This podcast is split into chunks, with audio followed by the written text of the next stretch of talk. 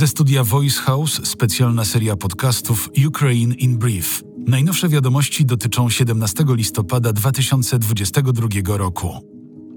Powtarzam jeszcze raz. Ukraina nie jest winna tego, że broni się przed Rosją i walczy z rosyjskimi rakietami. Ukraińscy eksperci są dopuszczeni na miejsce, napisał na Twitterze sekretarz stanu w kancelarii prezydenta RP, komentując okoliczności eksplozji, do której doszło w przewodowie na Lubelszczyźnie. Sekretarz stanu USA powiedział, że ma pełne zaufanie do śledztwa, jakie polskie władze prowadzą w tej sprawie. Podkreślił jednak, że niezależnie od wyników śledztwa, winę za tragiczny incydent, w którym zginęło dwóch polskich obywateli, ponosi Rosja.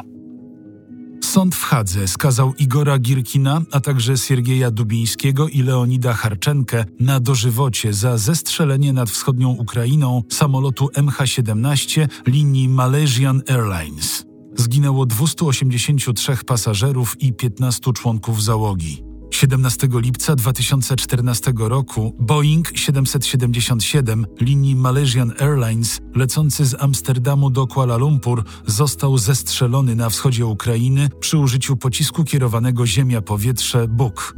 Igor Girkin był w 2014 roku głównodowodzącym prorosyjskich separatystów w Donbasie. Siły rosyjskie nieustannie ostrzeliwują ukraińskie miasta. W czasie czwartkowego ataku rakietowego pociski trafiły w obiekty infrastruktury m.in. w Dnieprze, Odessie i Kijowie. Alarm powietrzny obowiązuje na terytorium całej Ukrainy. Ostrzały powodują duże szkody w infrastrukturze, ich skutkiem są wymuszone i awaryjne wyłączenia prądu w niemal 20 obwodach Ukrainy. Wiele domów w całych dzielnicach pozbawionych jest ogrzewania i gazu. W licznych miastach i miasteczkach nie działają przepompownie, przez co mieszkańcy nie mają dostępu do wody pitnej. Ataki rakietowe powodują też wstrzymanie ruchu pociągów oraz przerwy w dostępie do łączności komórkowej i internetu. Kijów ponawia wezwania do obywateli o przygotowanie się do długotrwałych przerw w dostawach energii elektrycznej. W czwartek w stolicy Ukrainy spadł pierwszy śnieg.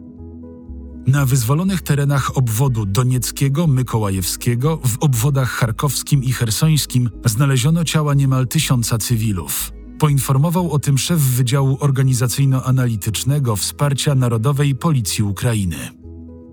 Mieszkańcy okupowanej przez Rosję części obwodu donieckiego na wschodzie Ukrainy są zmuszani do oddawania krwi na potrzeby żołnierzy agresora. Miejscowe przedsiębiorstwa muszą wypełnić w tym względzie normy narzucone przez Kreml, informuje rządowy ukraiński portal Centrum Narodowego Sprzeciwu. Kierownictwo produkcji Dorota Żurkowska. Redakcja Agnieszka Szypielewicz. Dystrybucja Olga Michałowska. Dźwięk Kamil Sołdacki. Czytał Daniel Kondraciuk. Redaktor naczelny Voice House Jarosław Kuźniar.